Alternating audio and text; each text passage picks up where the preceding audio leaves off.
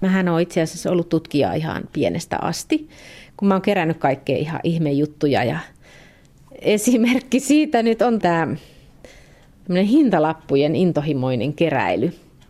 Ja, ja sitten se naurattaa hirveästi, kun ajattelee sitä mun hintalappukokoelmaa, mutta mä olin ihan äärettömän ylpeä sitä. Mä keräsin sitä vuosia siihen itse tehtyyn vihkoon, eri ketjujen, eri mallisia, eri kokoisia, värisiä, eri niin kuin hintoja – ja niitä oli sivutolkulla, vihkotolkulla. Ja sitten vielä se semmoinen niin koonti niistä, että mä olin tehnyt semmoisen taulukon, missä luki sitten näitä, kuinka monta on mitäkin. Ja semmoinen hieno taulukko, voi kun mä olisin löytänyt sen, mutta en tiedä tällä hetkellä missä se on. Mä muistan vielä siellä niitä lukuja, että oli 89 ja 25 ja 12. Ja mietin, että nyt mun täytyy tätä dataa ker- ker- niin kuin kerryttää. Ja mä valjastin mun mummoni siihen koska kaikkia muita nauratti tämä ihan hirveästi ja mä en halunnut edes kertoa kellekään oikeastaan tästä harrastuksesta. Ja nyt aikuisena, kun mä muutin ja ne tuli ikään kuin vahingossa vastaan, niin yksi mun ystäväni sanoi mulle ihan niin kuin järkyttyneenä, että mitä ihmettä nämä Johanna on. Sitten mä vähän niin kuin pikkusen nolona sitten kerron, että no, että mä oon tämmöinen, että mä oon kerännyt ja lajitellut ja teemotellut ja luokitellut ja kategorisoinut näitä hintalappuja – niin se sen semmoinen, jo, jo, jollain lailla tulkitsi jopa niin kuin ihaileva tai arvostava ilme, että Johanna, sä oot ollut tutkija aina. Et silloin loksahti jotain kohdalle, että aivan, että tätähän tämä tarkoittaa. että löytää itsestään niin pienenä tyttönä niitä puolia, mitä ikään kuin nyt tarvii työssään. Täytyy olla se intohimo siihen, täytyy olla sinnikäs, peräänantamaton ja, ja vaan niitä istumalihaksia ja olla ja etsiä ja katsoa sitä aineistoa ja miettiä ja tehdä yhdistelmiä ja e, semmoisia erikoistapauksia ja muuta. Että. Mutta mä muistan vaan, miten intohimoisesti mä niitä niin kuin keräsin ja, ja miten niin kuin pitkiä iltoja saatoin istua niin kuin ihailemalla sitä aineistoa, mitä kukaan ei ymmärtänyt. Ehkä sillä oli oma merkityksensä. Nyt se hintalaput on vaan vaihtunut tähän isyyteen. Yleensä Johanna Mykkänen sun puoleen käännytään ainakin kerran vuodessa, eli tuossa mm. marraskuussa isänpäivän tienoilla. Silloin halutaan tietää, että mitä isille kuuluu. Mutta mites muuten, kuinka paljon isyystutkimuksesta ollaan kiinnostuneita ja kuinka paljon sitä arvostetaan? Joo, kyllä tänä päivänä tuntuu, että isyys on tapetilla isät itse puhuvat, he, heitä niin puhuttaa ja heitä puhutetaan. Ja heistä halutaan tietää lisää ja, ja kiinnostutaan, on kiinnostuttu heidän kokemuksistaan nimenomaan. Et se ei ole enää pelkästään sitä äitien puhetta isyydestä tai isistä, vaan nyt on suoraan menty kysymään isältä, että mitä isälle kuuluu. Ja mielelläni kerron niin isien puolesta asioita sen, mitä he on kertoneet mulle. Et musta tuntuu, että mä oon vaan se välikäsi, se äänitorvi siinä välillä, koska senhän takia mä teen tutkimusta, että mä voin saada jonkun ihmisten äänen esille. Kun tämän päivän isiä kuuntelee, niin huomaa, miten suuret niin kuin odotukset ja vaatimukset isille on. Et ei ole niin kuin yksi tai kaksi isää, jotka on sanoneet sitä, että meiltähän vaaditaan niin kuin ihan kaikkea. Että heidän pitäisi olla tämmöisiä machomiehiä, heidän pitäisi olla helliä, pehmoja, heidän pitäisi olla rajojen asettajia, tämmöisiä perinteisiä isiä, jotka kuitenkin sanoo sen kaapin paikan. Mutta yhtä lailla heidän täytyy olla niin tasa-arvoisia, heidän täytyy viedä lapsia harrastukseen, heidän täytyy osata laittaa ruokaa, heidän täytyy olla hyviä rakastajia. Että näitä kaikkia he pystyvät listaamaan niin kuin ihan tosta vaan. Niitä yhteydenottoja on sitten niitäkin, että isät on tosi huolissaan siitä, että heidän oikeuksia poljetaan. Tai heitä ei oikeastaan edes kuunnella siinä, kun äiti sanoo jo asian näin, niin silloin se myös otetaan, että se on se totuus. Että oli se sitten päivähoito, neuvola, sosiaalityö, koulu, niin nämä, nämä on niin naisvaltaisia nämä instituutiot. Kyllä siellä on paljon tekemistä sen niin kuin isän näkökulman saamiseksi.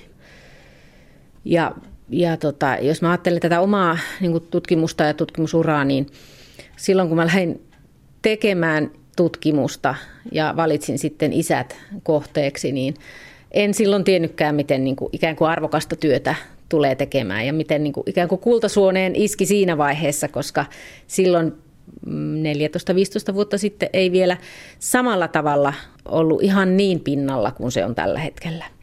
Mä oon saanut kommentteja siitä, että, että miten äiti tai nainen voi tutkia isyyttä, mutta samahan se on. Eihän sun tarvi olla esimerkiksi, mitä nyt sanoisin, masentunut, jos haluat tutkia masentuneisuutta. Mutta kyllä jotkut oikeasti sitä hämmästelee ja ihmettelee, että miksi ihmeessä sua niin isyys kiinnostaa. Mä koen sen vaan niin hirveän tärkeänä, että se isä ja isien äänet tulee esille, koska mulle on niin monet miehet ja isät sanoneet sitä, että heitä ei kuunnella. Me istuskellaan tässä punaisella sohvalla ja Johanna, sä sanoit, että tämä on semmoinen paikka, jossa sulla ajatus lentää. Joo, tämä on nimenomaan, ehkä tämä väri on tämmöinen intohimon väri, tämä punainen. ja sitten tämä on ehkä semmoinen paikka, missä mä itse sekä lepään että teen töitä. Joko läppäri sylissä tai käsityö sylissä tai TVtä katsellen tai koiraa harjaten tai keskustellen ihan mitä vaan. Mutta sä tuot siis työt kotiinkin. Tuon, joo, täytyy tunnustaa. Enkä mä oon nähnyt sitä pahana asiana ollenkaan.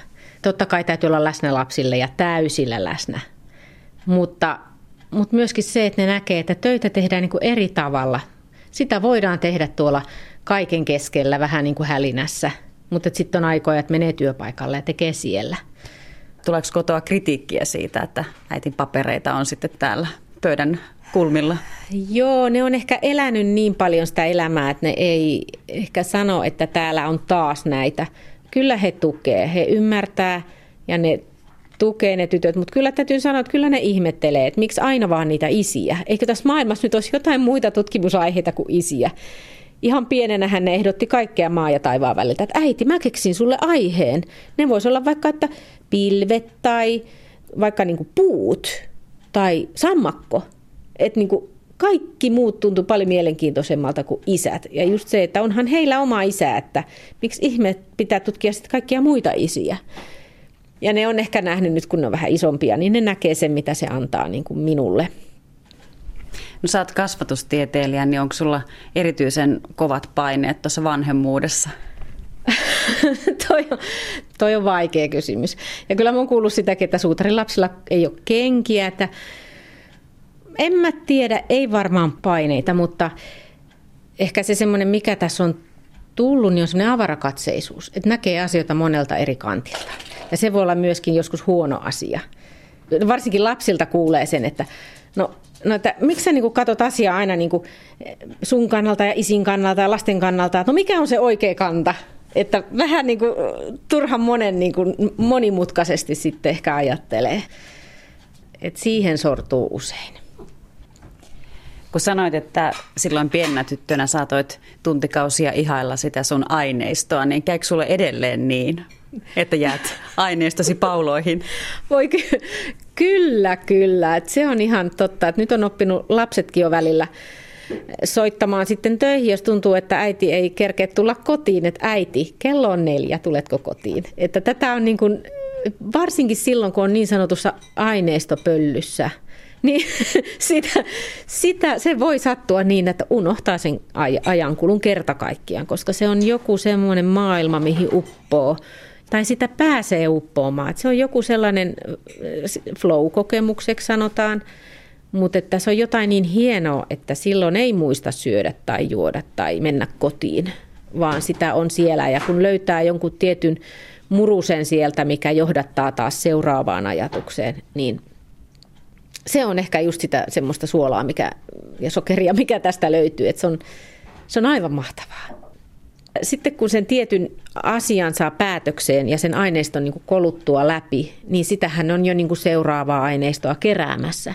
Koska jotenkin tuntuu, että, että, että ei ole elämää, jos ei pääse niin kuin jo seuraavaan projektiin. Eli tuohon pöllyyn jää koukkuu? No ehdottomasti, joo, kyllä.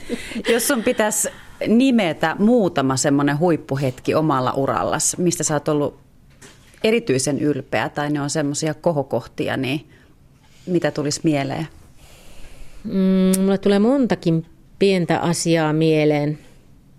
Ehkä, ehkä niin kuin yksi asia on semmoinen, mikä tulee mieleen, kun mä oon tosiaan kotona tehnyt aika paljon töitä ja papereita on aina siellä ja täällä ja lapsetkin tietää, että niitä vaan siirrellään kauniisti vähän toiseen suuntaan, toiseen kulmaan pöytää, että niissä voi olla kahviläiskiä ja muutakin. Ja sitten kun meillä oli toi nuorimmainen tytär pieni, niin hän tuota, ympyröi niiden sivujen ulkoreunat ja niin tarkasti ympyröi, että sieltä ei päässyt yksikään sana karkaamaan. Et se oli semmoinen mulle semmoinen niin opetus siitä, että myös lapset arvostaa mun työtä tällä pienellä omalla panoksella. Ja ne halusi varmistua siitä, että äitin sanat ei karkaa ja niiden isien sanat ei karkaa sieltä paperista. Ja mä muistan, se kävi yhdenkin paperin läpi kaikki sivut. Vielä äiti tämä yksi paperin sivu, että se ei varmasti karkaa. Et ne on ehkä näitä tämmöisiä pieniä niin tyttärien kanssa arjen ihania hetkiä.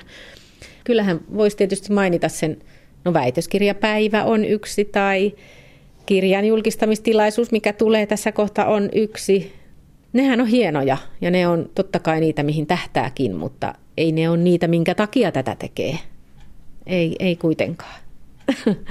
Kyllä se on nämä, tämä ympärillä oleva ihmissuhdeverkosto, niin ei, ilman niitä ei, ei mun mielestä, mä, mä en pystyisi tekemään tutkimusta, enkä myöskään elämään tällaista elämää.